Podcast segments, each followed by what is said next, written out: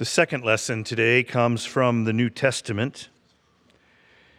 It is the second chapter of the Acts of the Apostles. It is the description of the end of the day of Pentecost. I will begin reading at the 37th verse. Acts 2 and 37. Hear the word of God.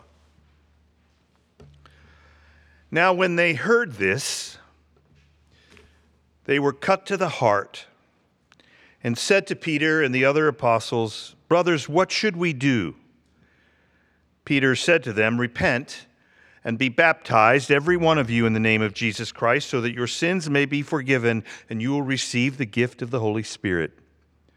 For the promise is for you and for your children, and for all who are far away, everyone whom the Lord our God calls.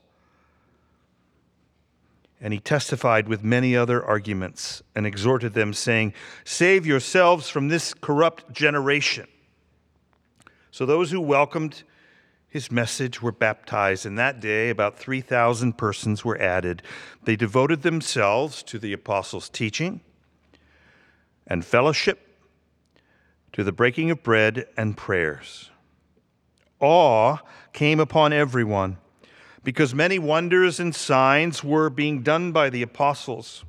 All who believed were together and had all things in common. They would sell their possessions and goods and distribute the proceeds to all as any had need.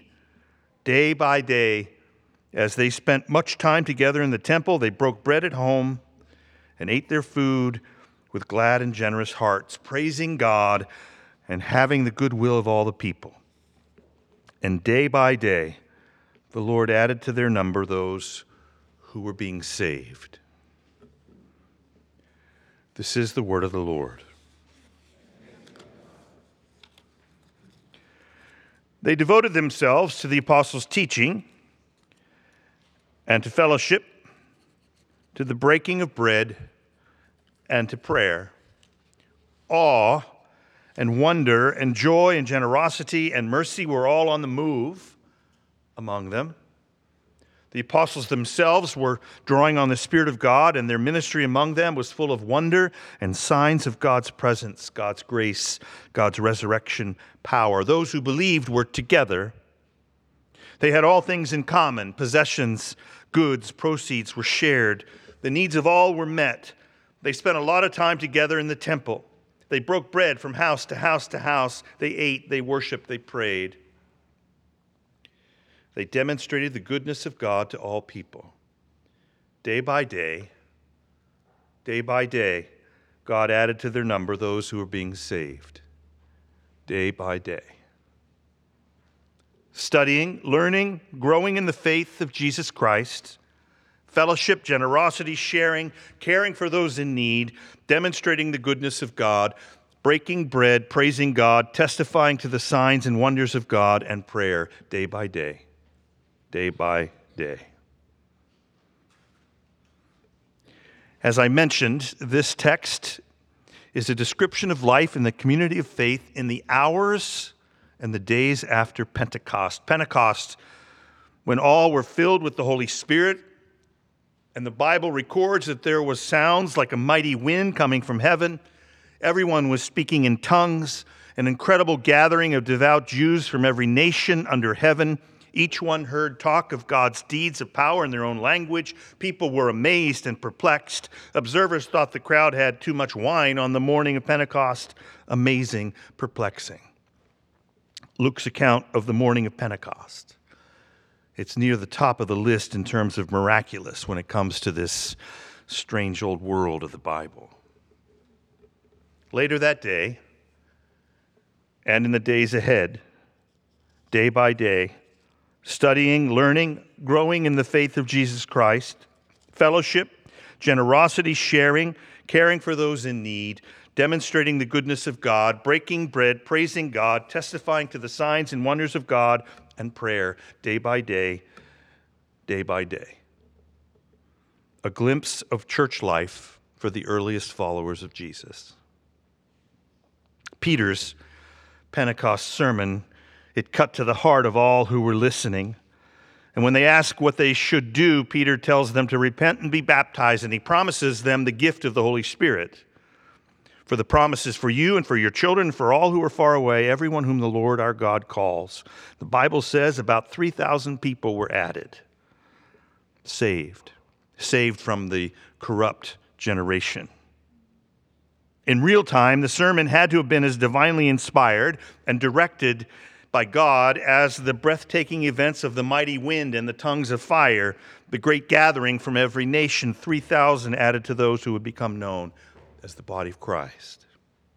And then, later that day, and in the days ahead, day by day, studying, learning, growing in the faith of Jesus Christ, fellowship, generosity, sharing, caring for those in need, demonstrating the goodness of God, breaking bread, praising God, testifying to the signs and wonders of God, and prayer day by day, day by day. One has to question how long it lasted, this day by day. That slice of church life. The book of Acts goes on to tell of Peter and John healing a man lame from birth. Peter preached some more. They were all tossed in prison for proclaiming that in Jesus there is resurrection from the dead. The text records another 5,000 people joined the community. 5,000 joined the day by day of the body of Christ. You have to wonder how long it lasted. The chapters that tell of the Acts of the Apostles, they don't take the form of an hourly or daily diary. So, how long did this idyllic glimpse of the early church of the early earliest church's life, how long did it last? Probably until the couple named Ananias and Sapphira decided to break the community's covenant and hold some money back from a sale of their own property. That's in chapter 5. And as the story goes, both were struck dead for breaking the covenant, rocking the boat, keeping a bit of the cash. That seems a bit harsh for a lie and a bit of money, even by biblical standards. Perhaps right there is where it all ends. The story of Ananias and Sapphira marking the end of the day by day, day by day honeymoon era of church life. As Luke writes, after the two were struck dead, great fear seized the whole church and all who heard about it. Great fear.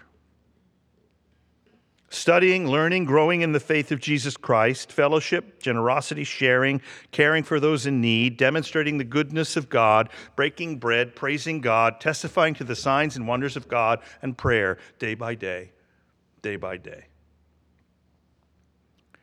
It seems odd to say when it comes to the divine bluster of Pentecost. It is paired with a certain ordinariness in the biblical account of the day by day. Amid signs and wonders and numbers in the thousands come studying and growing in fellowship and generosity and sharing and breaking bread and praising God in prayer.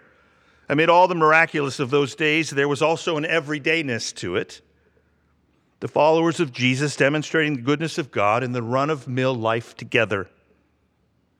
So much of that day of Pentecost is so incomprehensible, unimaginable, and unrelatable for you and for me, that strange old world of the Bible. And yet, so much in that day and in the days ahead and in the day today is so very imaginable, very relatable studying, learning, growing in the faith of Jesus Christ, fellowship, generosity, sharing, caring for those in need, demonstrating the goodness of God, breaking bread, praising God. A recognizable slice of church life to this very day. For by God's grace, Ananias and Sapphira did not, in fact, bring an end to the day to day of church life experiencing the extraordinary presence of God and the ordinariness of life together in the body of Christ. I've seen it, you've seen it. The witness of the New Testament makes clear the vulnerability, the tenuousness, the fleeting reality of this day to day of church life. Disagreements are real, factions rise, conflicts fester, life together in the community of faith challenged by humans being humans. The peace and unity of the church is a delicate balance and has been from day one. But still, and yet, by the grace of God, there are these glimpses of the day to day studying, learning, growing in the faith of Jesus Christ, fellowship, generosity, sharing, caring for those in need, demonstrating the goodness of God, breaking bread, praising God, testifying to the signs and wonders of God, and prayer day by day. Day by day. How long did it last? The glimpse of the ordinary. In the resurrection power of Jesus Christ among us, it's still here. Craving the ordinary in the body of Christ. What transcends the strange miraculousness of it all? What connects us to our life in Christ, our life as the body of Christ? What binds us to the communion of saints, to the great cloud of witnesses? It's the risen Christ Himself. Christ and His promise. Our unity with one another is not by the merit of our belief or by the purity of our discipline or by an adherence to our moral code or another, one moral code or another. Our unity is in Christ and Him alone. And according to the Reformed tradition that we've inherited, according to our forebears, wherever we see the Word of God purely preached and heard and the sacraments administrated, according to Christ's institution, there is not to be doubted a church exists. The body of Christ, formed, reformed, shaped, built, sent into the world by word and sacrament, carrying out the very mission of God day by day, day by day. Some dismiss the accounts of life together in the body of Christ, those first accounts of life together in the body of Christ, some dismiss them as so strange, so otherworldly, so irrelevant, and unimaginable. Some dismiss the life in the body of Christ today as so different from their own expectation or yearning and are content to just walk away. Some mistakenly label life in a faith community as organized religion to make it much easier than to write off or to pile on. But others, others crave the ordinary of life together in the body of Christ praying for the eyes and the ears and the hearts to behold the wonders and signs of the living God present and at work in our lives, in the lives of those around us, and yes, in the world. Like the first century followers of Jesus, they celebrate with awe the saving grace of Christ that still fills hearts and changes lives and meets us afresh every morning they yearn for a kingdom where the hungry are fed and those that have much work to help those who have little and do it with a generous, joy filled heart. Like the prophets of old, they cry out for justice and righteousness and wholeness, not just in the community of faith, but in all of the land. And they foster a community of faith, maybe not of all like minded and like looking people, but a community that weeps with those who weeps and rejoices with those who rejoice a community that's less concerned with who is in and who is out and more concerned with reflecting the goodness of God and the hospitality of Christ to all who come in and all who go out and to all who pass by. A community that will sing for you when you can't sing, will pray for you when you can't pray, and will believe for you when there's little to nothing left in you. A community who knows its collective worship life to be sacred and its fellowship a gift of God and the life of discipleship to be the absolute highest calling. A community that delivers, that believes that our life in Christ is precious and we live it day by day to God's glory.